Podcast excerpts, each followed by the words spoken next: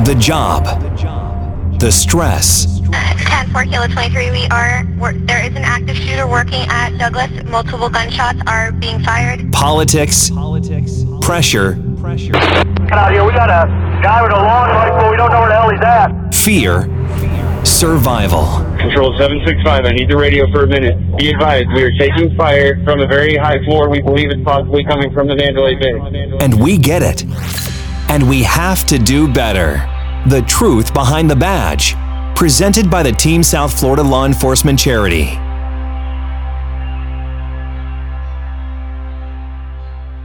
Good evening. This is Rich with Team South Florida. We have another podcast episode tonight, and I am joined. I'm really, really excited with tonight's guest. This is Nick Wilson from the Resiliency Project. Nick, thank you so much for joining me tonight. Thanks for having me, Rich, and it's great to be on with you. I'm very excited about it. Yeah, really taken back at some current events and just the times and everything that we've got going on. And uh, our organization, we really love what you guys do. So, real quick, for those that are listening, why don't you fill us in? Who is Nick Wilson and what is the Resiliency Project? Thanks, Rich. Uh, my name is Nick Wilson, and I'm a retired police officer here in California. And I was a police officer for 13 years and had a great career. And uh, unfortunately, I was injured uh, in the line of duty, and I uh, had to medically retire at the end of 2017. But beyond the physical injuries, there were also injuries that were uh, psychological. The post traumatic stress and the impacts of trauma was something that I had to learn to navigate through after years of stuffing it.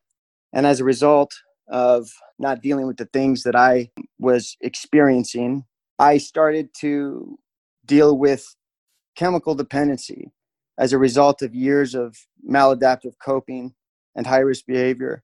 And that led to my eventual downfall in my personal life. And in 2016, I received a DUI after drinking at night. And uh, I had to get into my car to go get a new phone. And I crashed into a fence. And it was single handedly the most humiliating and embarrassing and shameful thing that I've ever experienced. And it came with it a tremendous amount of guilt.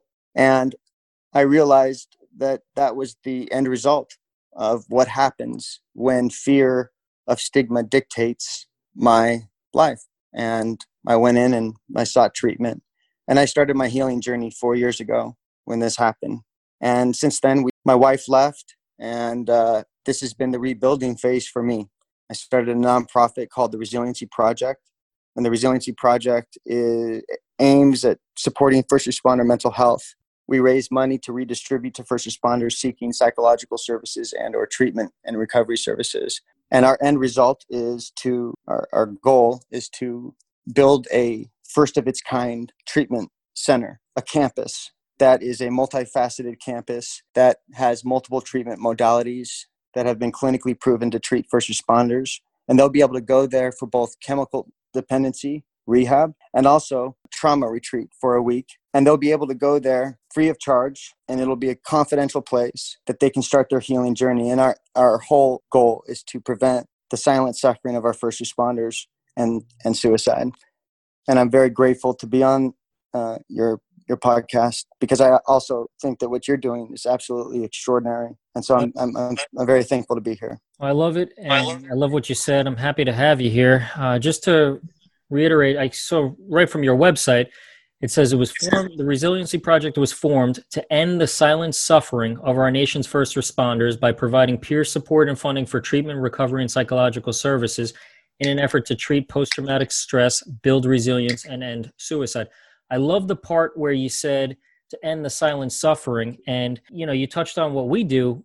It's funny with Team South Florida, we really, for years, were not in the mental health arena it was early 2018 when we started to just i don't know we just woke up and we said something's got to change and we don't know if we can help but let's put ourselves out there and let's see what happens and sure enough we started getting phone calls and we started getting people reaching out for help and it's amazing to me because i think about what you say about the silent suffering i think about what you say about having a successful career and we spoke previously to going on the air about different positions and assignments you had. And these are like just real type A alpha personalities, get the job done, squared away. It's amazing to me that you just sometimes you don't know what somebody's got going on. You just don't know. Yeah, you know, I, often when I, you know, I'm very fortunate that at this point in my life I'm able to share my story at different agencies and also at the academy.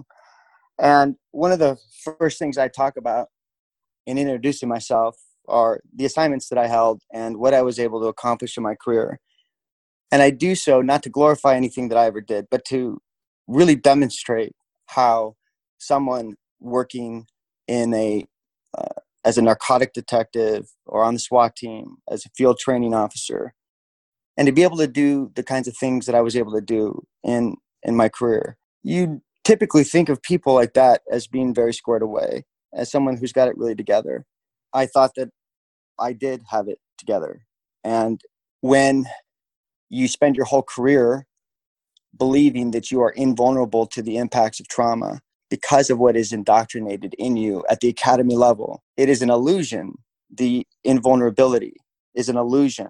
And when that illusion is shattered because untreated trauma permeates into your life, it can create a very dangerous situation in terms of your mental health. And it's not just something that I went through. There are thousands of police officers out there every single day experiencing, especially now, and what's going on in our society, both with the lack of support from the public and or the defund movement, as well as COVID and the forced policies from, you know, various, you know, states, depending on what state you're in, but having to isolate and the isolation factor alone also causes officers to slip back into old patterns of behavior. So there's a lot of different things in terms of how we approach the mental health topic and how the conversation moves forward.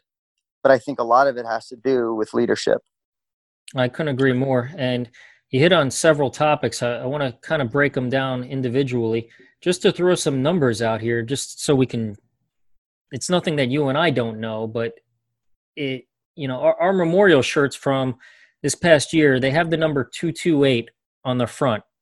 And uh-huh. people frequently say, well, who is that? Is that a badge number?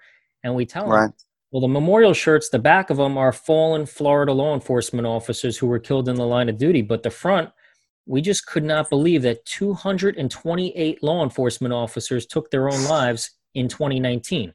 So we we wanted to pay homage to that, so we put that number on the front. That's up from 2018, which was 174. That's up from 2017, which was 172. And I think an important, you know, we speak with Blue Help frequently, and that's where we get our statistics from. An important caveat that they mention is that these are only the confirmed numbers that we know about. Would you yes. agree? I, I, think that these numbers uh, are probably higher. They are higher. And and I'm thankful for Blue Help and that we have an organization out there who is is collecting the statistical data in order to demonstrate uh, or illustrate what's going on from only what is being reported. Right. Um, before I touch on that, I'm glad to hear how you guys are focusing. It's not how you intended, but you are now focusing a lot more on mental health um, and what's going on based on that those numbers. And and that's really important i think when when we're trying to push the mental health um, initiatives forward and we're trying to create a community of understanding amongst the law enforcement community. And the fact that you guys are doing that is something to be commended. In my opinion uh, from where i sit with our team of peer supporters that we have in place and providing the peer support that we do 24 hours a day the officers that are calling in are experiencing uh, unimaginable levels uh, of trauma. And there have been several conversations that I've had, uh, not just with other founders of other nonprofit organizations or, or, or first responder companies or departments, but family members and spouses of those who have lost their loved ones t- to suicide. And, and they were not some of them were not their death was uh, listed as a uh, as something else like a it was like an accident or an overdose or a something medical. And that component is a, a, a horrifying thing if you think about how they list someone's death the the cause of their death. So i am it, it, it's alarming and I think that Blue Help recently uh, just was able to determine that their numbers were inaccurate because of the lack of reporting that was coming forward. So when you think about that and uh, the totality of that, that that is very scary. Well, what's scary to me is that, and you and I talked about this today. We found out that today we hit number 100. 100. We're, we're only in July. We're not even done with July yet and we're at 100 suicides. And if you compare that to the, and I hate to even say line of duty deaths because I think a lot of these suicides are a result of the trauma that absolutely they are from law enforcement experience. We've had, according to Officer Down Memorial page, 140 line of duty deaths, quote unquote. Nearly 70 of those is from COVID 19. Right. So if you take out the 70 COVID 19, Mm-hmm. We've got a, a, significant problem. We've got 30 more suicides than we do officers being killed by somebody else or a crash or things of that nature. I mean, that's a problem. Yes. That's crazy. It, it, it's a crisis, is what it is. It is, uh, in my opinion. And yeah. you know, when when you see that the last four years, more officers are dying by suicide by their own hands than in the line of duty, um, I'm not sure why mental health and law enforcement has not become the number one initiative and the top priority of every agency moving forward. I do believe that the, that the tides are, are, changing. I think that that that things are starting to turn around now, and and and I've spoken to quite a few law enforcement um, leaders and command staff, various agencies who are very supportive of the mental health initiative moving forward. But we are so far behind and unfortunately, 228 officers last year, um, and and and in the last four years. The, the real question is, you know, every time, you know, I, I'm sure you remember there was a time where it was traffic collisions. Uh, that was the and so what, what, what did we do in response to that we um, we we created policies and seatbelt policies and cell phone policies and we we uh, spent tons of money with advertising and advertising the whole thing, right?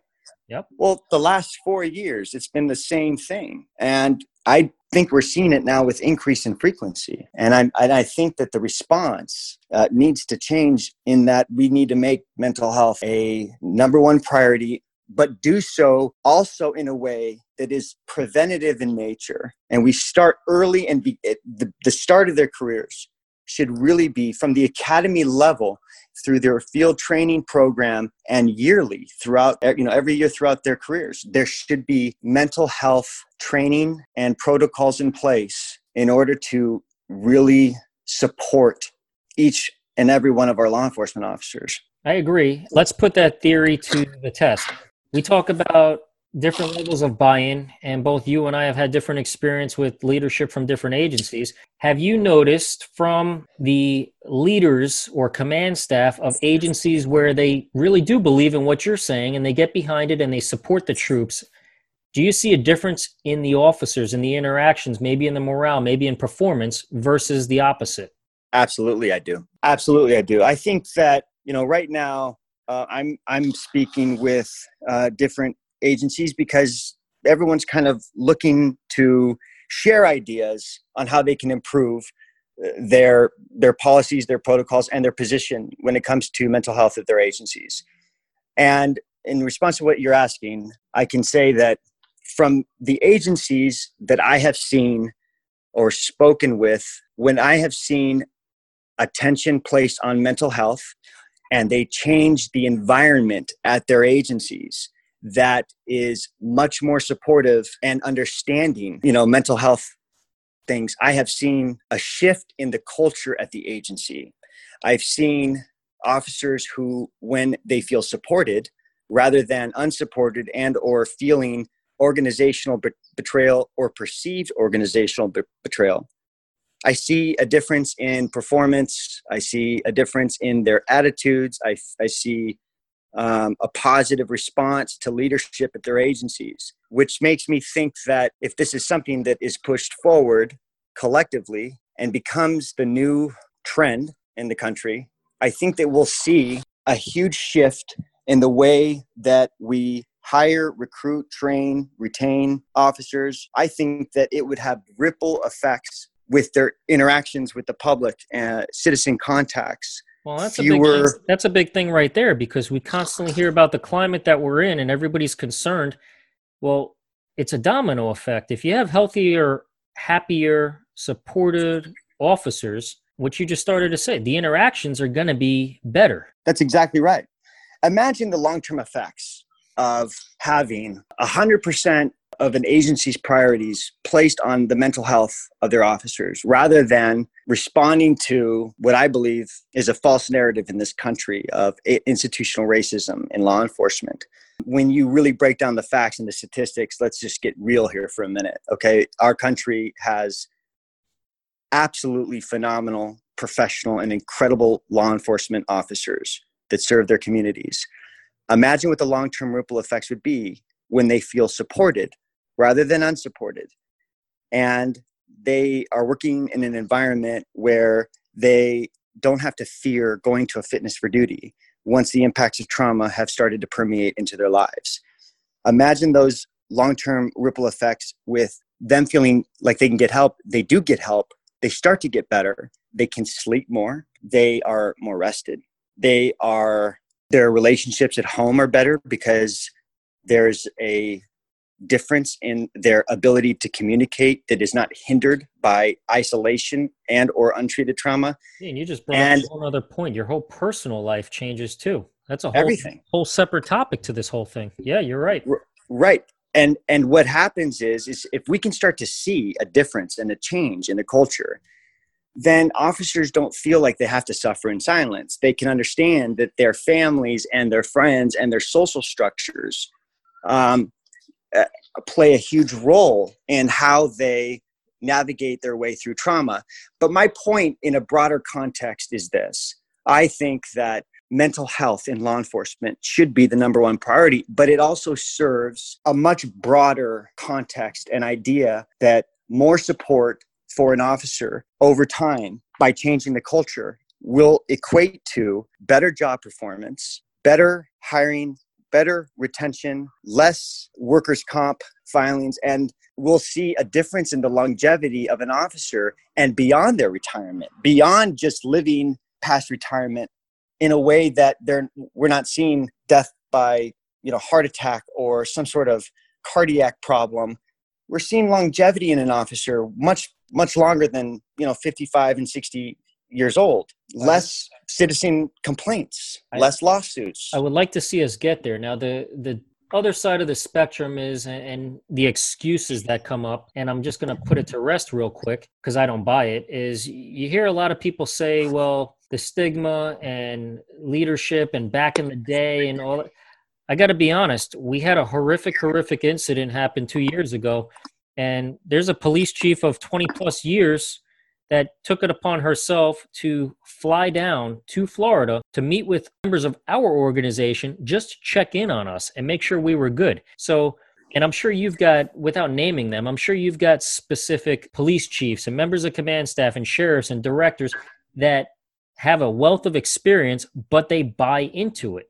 So I don't like that. I don't like that argument about this. Uh, maybe we blame the leadership for not knowing or anything, because I think you just, quite frankly, have to wake up. And I think you to quote Travis Yates's mm. book, the uh, the courageous police leader. I mean, I think that's what's lacking. I think we have some police leaders that have courage and some that do not. Quite frankly, I agree with you 100, percent and um, I believe that. I mean, if you're going to be a police chief or you're going to be an administrator at a law enforcement agency, you know the buck stops with you. And at the end of the day, you have to know, just as I've seen, they all know what the current challenges that law enforcement is facing today.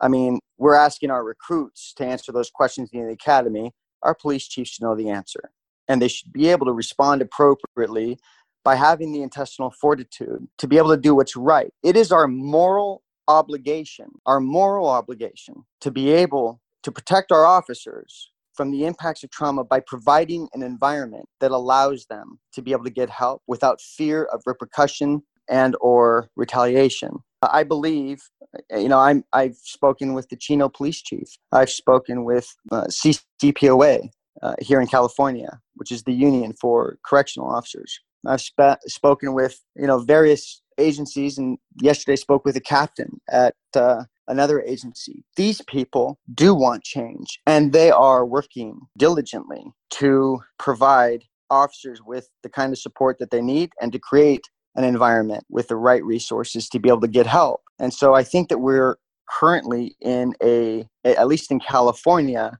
there there's a lot of change occurring now. California Post, the Peace Officers Standards and Training, just developed a wellness collaborative, and there's a lot of changes occurring. But I also see and hear from a lot of officers that are calling in what's going on at their agencies. I just heard one the other day that said uh, their chief said that if any of the officers need to go to rehab, they'll be terminated. These are not the kinds of. How can you even say that? That's wow. It's wow. It's unbelievable. you know, so that, that's an officer that recognizes perhaps they, they might have a problem. And if they wanted to address the problem, well, there goes any attempt at addressing the problem because now their problem is going to amplify when they don't have a job. That's exactly right. And what kind of environment does that allow the officer? You think about what's going on here.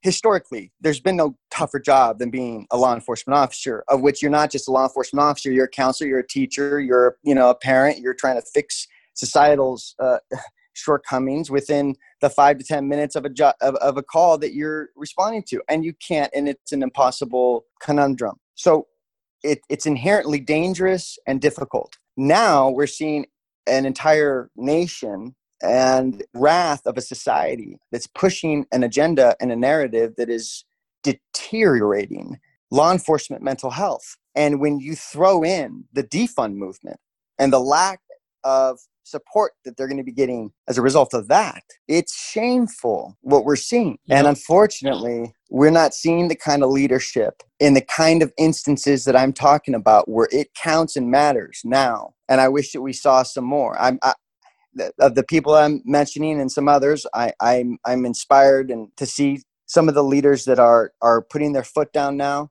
But by and large, I think that as a law enforcement agency, like what we're seeing in Seattle and Portland, we're seeing in DC. I mean, leadership counts now. They go to FBI uh, National Academy and they go to the, you know, all these leadership institutes. Uh, it's time to start demonstrating the leadership that they learn because your officers need it. Well, what I've seen, I would say, and you don't often use this statistic, but I would say 100% of the time with this whole movement, when you give an inch, you lose a mile. When you Absolutely. put your foot down, you back the officers, you allow them to do their job. The problem seems to either go away or be minimal in nature when you contrast the opposite effect. You give people a block and they take several blocks. You give people a building and they destroy the building next to it and on top. I mean, it's it's like leadership starts now. It has to. This is the time. It has to start now.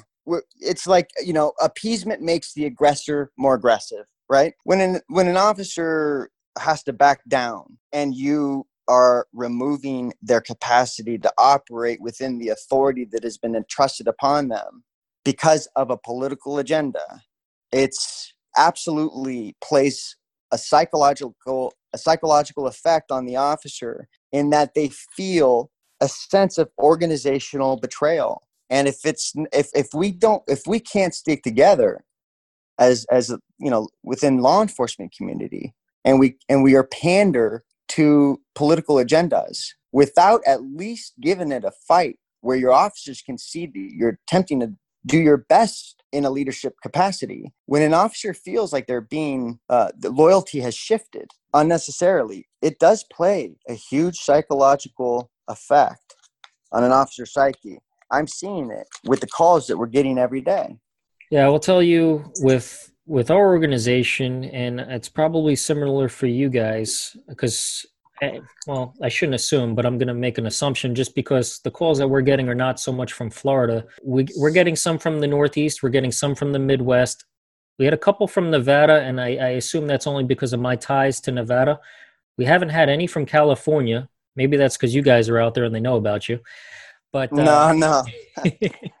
but I'll tell you, it's consistently and i hate to bash on leadership i don't want to bash on leadership i'd rather do the opposite i would rather praise the good ones. If you're if you're a police chief listening to this or you're a member of command staff listening to this nick correct me if i'm wrong from our perspective the common theme consistently from what is causing the most stress is a lack of support from the top. 100% well, hands down 100% and I think it's really important because I know that, you know, law enforcement leaders, they want to do the right thing. We have to think and put ourselves, you know, in in the shoes of a police chief who has to answer to a city manager or a mayor and they have to answer to uh, a city council while also trying to display leadership at their agencies. And I understand that there is a balance and I understand that there's more than one thing that must be considered when trying to evaluate a command staff's response to what is going on in t- today's society. But having said that, at the end of the day, you're a cop and you're responsible for your officers, your troops. We're asking our officers to deal with the kinds of things that they have to deal with in our society at great risk to their own personal safety and to experience and see things that will burn in their memory for the rest of their lives. And if we're going to ask them to do those things, we have to keep in mind that if we do not show 100% support and demonstrate that through policies and in a public way, organizational betrayal or even perceived organizational betrayal makes the job so much more difficult when they feel unsupported. These are the calls that I hear, the common theme in every one of them is we've been abandoned. We've been abandoned. And when I went to a trauma retreat, uh, WCPR, when we were supposed to list all of the critical incidents that we've been involved in, one of them that each of the people that went there listed organizational betrayal, even if it is perceived. You see, I worked at an agency, there was a really good agency. And at the time, I felt like I may not have been supported, but I'm grateful to have worked at my agency and I'm grateful to have worked with the amazing people that I worked with. But sometimes I think law enforcement leadership forgets where they came from and what it felt like to be a line level officer. And I think that they might not realize how much of an impact it would have to have a chief walk into a briefing and just say, What's up, guys? and be able to hang out with their troops and say, hey, I know you guys are going through a lot and I understand what you're having to face out there, but just know that you're supported here. And whatever you need, I will make sure that I get you. We don't see a lot of the kinds of leadership, you know, true servant leadership as much as we really should. And like you're saying, you know, not there, there, this is the time now. And I agree with you 100% that organizational betrayal or perceived organizational betrayal is a very dangerous thing for an officer to experience because there's supposed to be this thing called the thin blue line and that is representative of so many things. But law enforcement is a family and law enforcement represents a notion at the end of the day of good and evil. The badge is something that officers swear to use and wear that that badge as a token of public faith. There that's a heavy badge to wear and there's a burden that comes with it. And i think that we can't keep asking our officers to be almost perfect. Well that's, um, that's exactly what's being asked right now is we have an officer respond to an incident and they are critiqued by people that have never done the job before and then the added stress comes from and here's actually i could actually tell you this was a call we received the added stress for the officer was the agency remained silent Not that, not that they criticized the officer, but that they didn't stand up for the officer. Sure. And this comes back to sure, it'd be nice to go into a briefing room, maybe roll around, you know, ride a patrol car for a shift or something. But to me personally, and I think many, talk is cheap. Action speaks louder than words. And I, have had this conversation with certain leaders in agencies, and I've brought it to their attention. And I'm actually pleased to say that the advice was taken well, and there was a subsequent incident, and it was handled better than the first one. But uh, when when you talk about leadership and leading, um, staying silent. that's that's the thing. You brought up that point you're making is an exceptional point. Sometimes we evaluate things based on what we do. We evaluate risk based on what our response or actions are. And we very rarely assess what the risk of not doing something is. It is almost equivalent or sometimes in this particular instance that you're citing more important when we say when we stay silent or we don't publicly protect the officer we don't stand up for the department as a whole we don't stand up for the kind of rhetoric that we're hearing. These stay with the officers at the end of the day. They want leadership. They're begging for it. They they want to work. You know officers they, they put up with so much you know and and they'll do it. They'll continue working selflessly sacrificing because they love the job at the end of the day but they're looking for that leadership that they can feel proud about and they they're looking for the kind of leadership that makes them feel safe that they're going to be able to go to work and that they have the support of the command staff and that if they need the kind of support because the job is unthinkable in its levels of stress. They want an environment that they can feel safe and comfortable coming forward for help. And unfortunately, we're dealing with a society that is looking for a group of angels to be absolutely perfect when they are imperfect themselves. And it's so unrealistic.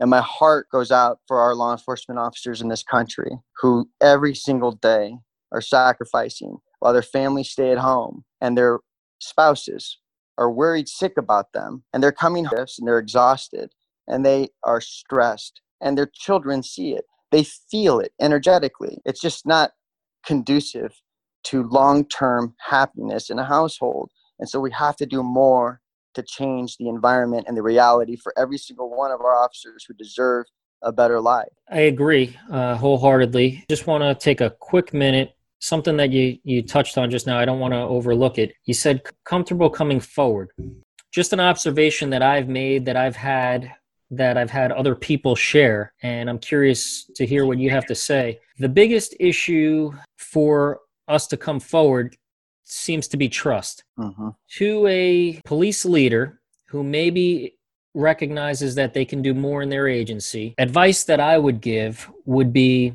what I've seen fail in certain agencies is a lack of trust because of who's on a team, so to speak. You, you create a team, you make people go to these public briefings. Who's in the audience? Maybe command staff is in the a debriefing or a diffusing or something like that. Where I've seen the opposite take place, which has been successful, is I've seen teams that have no member of command staff present, only the people involved in an incident present, and the people on the team accessible by phone so the officer doesn't need to reach out publicly or in a public setting or even at the police department any any thoughts on that just you know quickly i think that you're bringing up absolutely extraordinary points and i agree with you 100% trust has everything to do with trust and safety have everything to do with being able to catch an officer and, and, and helping that officer deal with trauma.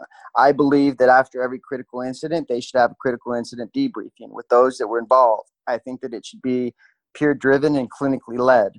I believe that it should be followed up with peer support. I believe the peer support teams should be picked based on the virtue of the person and not what their uh, clout is within the agency based on popularity. I believe that there should be policies that are very strict in ensuring confidentiality with peer support. I believe that um, revamping health and wellness units needs to be at the forefront of things. I believe that allowing an officer to uh, aside from just internal peer support, sometimes officers don't feel comfortable going forward if they even have peer support uh, because of who's on the team. Provide other options. That's why we exist. And I know that you guys are absolutely helpful with officers that call in and, and to you guys. Uh, whoever it is, provide a list of uh, organizations out there that do provide the kind of support they need. What do you say to the police department or the personnel from the police department that when you say, because I agree with you, you have a critical incident, there should be a team that comes over and does a debriefing. What do you say to the argument of, well, we're short staffed or our call volume is so high and we just can't do that? Find a way to do it. Yeah. There's that that's not a reasonable uh, that's a that's a that basically says to me I'm, i do not care enough about my officers. Because w- w- what happens when um, what happens when there's a critical incident and or there's a last minute rally or what are they doing? They're calling their officers in and they are making sure that overtime is uh, approved and they're bringing everybody in last minute for the public. Why aren't we doing the same thing for our own troops internally our own organization you know invest in your officers. And when you do, you'll get better outcomes. But that to me is an epic example of absentee leadership. And we can't afford absentee leadership in this country any longer. Yeah i noticed something with the fire department. This is something that the fire department tends to universally do far better than law enforcement. And it's not uncommon for critical incident to take place for everybody at the station to basically be pulled off the road participate in a debriefing and the other stations cover so that's just one of the excuses, if you will, that I've heard before from the law enforcement side. And I agree with you. You just have to find a way. You have to, because at the end of the day, what what is more important than their mental health? Society will not benefit from sick police officers serving their communities. I just want to cover this just because it illustrates an important point to me. Unfortunately, yesterday, the Chicago Police Department lost a Deputy Chief Dion Boyd.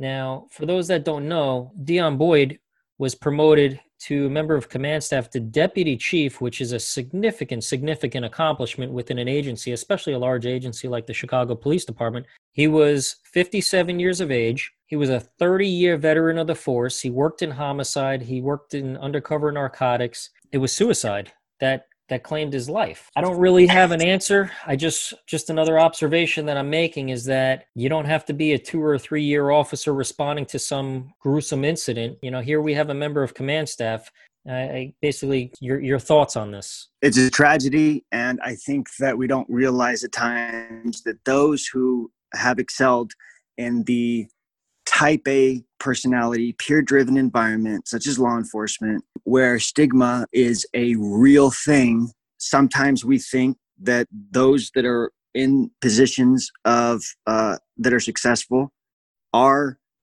okay and many times they're not. Dr john Violanti discusses this and that's someone that i refer to a lot in my research and one of the things that he says is that critical incidents increase psychological crisis, which violate and contradict the beliefs that they have about the world and their place within it. And exposure to critical incidents may challenge the evaluation of one's competency, contribute to self doubt, or shatter their assumption regarding the world. And I think that it doesn't matter who you are from line level to chief, all of us are vulnerable to the impacts of trauma, and we must do more to support mental health in law enforcement. I think that anyone is vulnerable to it, and untreated trauma that lasts for years changes and rewires the way that we see the world and the way we respond to new traumas, new traumas. And it makes and exasperates new traumas even far greater than we would have experienced them without untreated trauma. And so I hope that more leadership around the country and more people like yourselves who are talking about it, who have the intestinal fortitude to make this a national conversation because of the crisis and epidemic that we're experiencing. And I commend you and I commend all those that continue the conversation because it's it takes a village to do this and i am very grateful for what you guys are doing and consider you guys friends and allies on an endeavor that's going to probably take the rest of our lives to be able to even see the kind of change that we're looking for. Well, I couldn't agree more, and I'd return it right back to you. We are definitely going to have to do another podcast because I feel like we can go for on this. Um, yeah. I appreciate what you just touched on because I think it's critically important to support each other. And I think, you know, with the social media platforms, we frequently share a lot of the stuff you put out. You share a lot of the stuff we put out. I just want to make it a, a, a point. I mean, it, it's so beneficial when we're all on the same team and support each other. Absolutely. Accomplish so much more that way. I think so. I agree, and um, and that's what I'm about. Is you know creating a community of understanding with like-minded people who are passionate about the same thing and want to see change for the greater good of our law enforcement community. And those with the intestinal fortitude to enter this arena, I am very grateful for, and I admire uh, what you guys do. We're not in it for the likes. Yeah. We're not in it for the followers. We're in it to get the kind of exposure and information out there to effectuate change. That's it. All right. So. Advice for an officer, maybe just starting out the profession, maybe a couple of years on, and then advice for a veteran officer that maybe got 10 or 15, 20 years on. Advice for Focusing on mental health, I should say. Yeah, yeah. for for for new officers, I would the advice I would give them is to find a good, healthy work life balance to maintain social structures outside of the law enforcement community, outside of just your partners at work, to find hobbies that you're passionate about and not make the job and the badge your identity.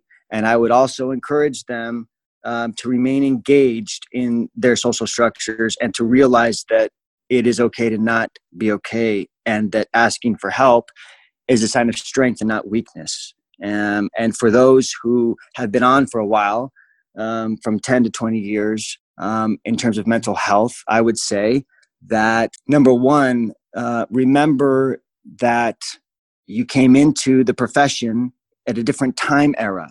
You came in when um, it was not okay to ask for help and that it was something that was shunned upon. But society has evolved and it's changing.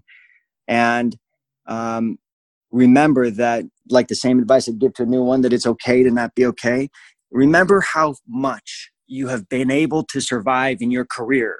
Remember how what you've been able, able to overcome and survive, and use that.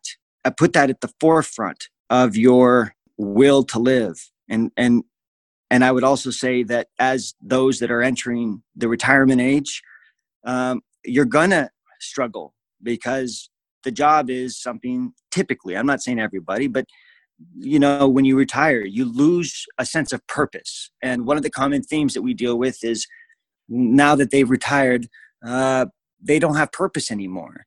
And so to really prepare for retirement and make the preparation of retirement um, at the forefront of everything that you do so that you can plan for these um, these things and have contingency plans for when you're dealing with the depression and the anxiety. And there's a lot of resources out there and uh, there's a lot of organizations out there that are willing to help and provide the kind of support that, that is needed. Um, and you guys are one and they you know the resiliency project stands uh, as a 24 hour seven day a week organization and they can reach out to us at any point should they feel that they need support What's the easiest way for somebody to contact you guys? What's the website or social media? They, yeah, they can go to uh, www.theresiliencyproject.info and they can push, they can request support uh, through there. And we have peer supporters through the entire country that can take their calls. And depending on the situation, uh, we can help provide the kind of resources that officers need, whether it is to try to get them neurofeedback, a clinically and culturally competent clinician that deals specifically with first responders. Oh, and we can also provide them, yeah, with other things as well. Uh, and so it's just a, a case by case basis, and we try to assess what it is that they need and provide them with those tools. And we've been able to successfully get people into get neurofeedback, EMDR, uh, and other clinicians that's great. I, I love what you guys are doing. We could do a whole episode on clinicians. because that's a whole nother Oh. topic. That is definitely a whole nother topic. All right. I definitely I definitely appreciate you joining us, taking the time out. I know you're super, super busy and uh, we'll definitely do this again soon, okay? Thank you very much, Rich, and I appreciate everything that you guys are doing. So thank you. We're very grateful. Thank you. All right. So, in our traditional closing, what we do is we make sure we honor our fallen and we make sure we mean it when we say we will never forget. So, it is July 29th. And going back to July 29th of 1990, formerly the Pompano Beach Police Department and now the Broward County Sheriff's Office, uh, Patrolman Scott Winters was tragically killed in the line of duty. Patrolman Winters was shot and killed during a struggle with a violent suspect in Pompano Beach. Officer Winters and his canine partner were assisting searching for a suspect who was wanted for beating and raping a young girl. Yeah, these are the calls that officers go to. They put themselves in between the good and the evil. When Officer Winters located the suspect, a violent struggle ensued, and the suspect was tragically able to get a hold of Officer Winters' service weapon and shoot him twice below his vest. Officer Winters succumbed to his injuries, and the suspect was apprehended and sentenced to death. Officer Winters was survived by his wife and mother, and he had three years on the job, and he was just 28 years young. May he and his family never be forgotten.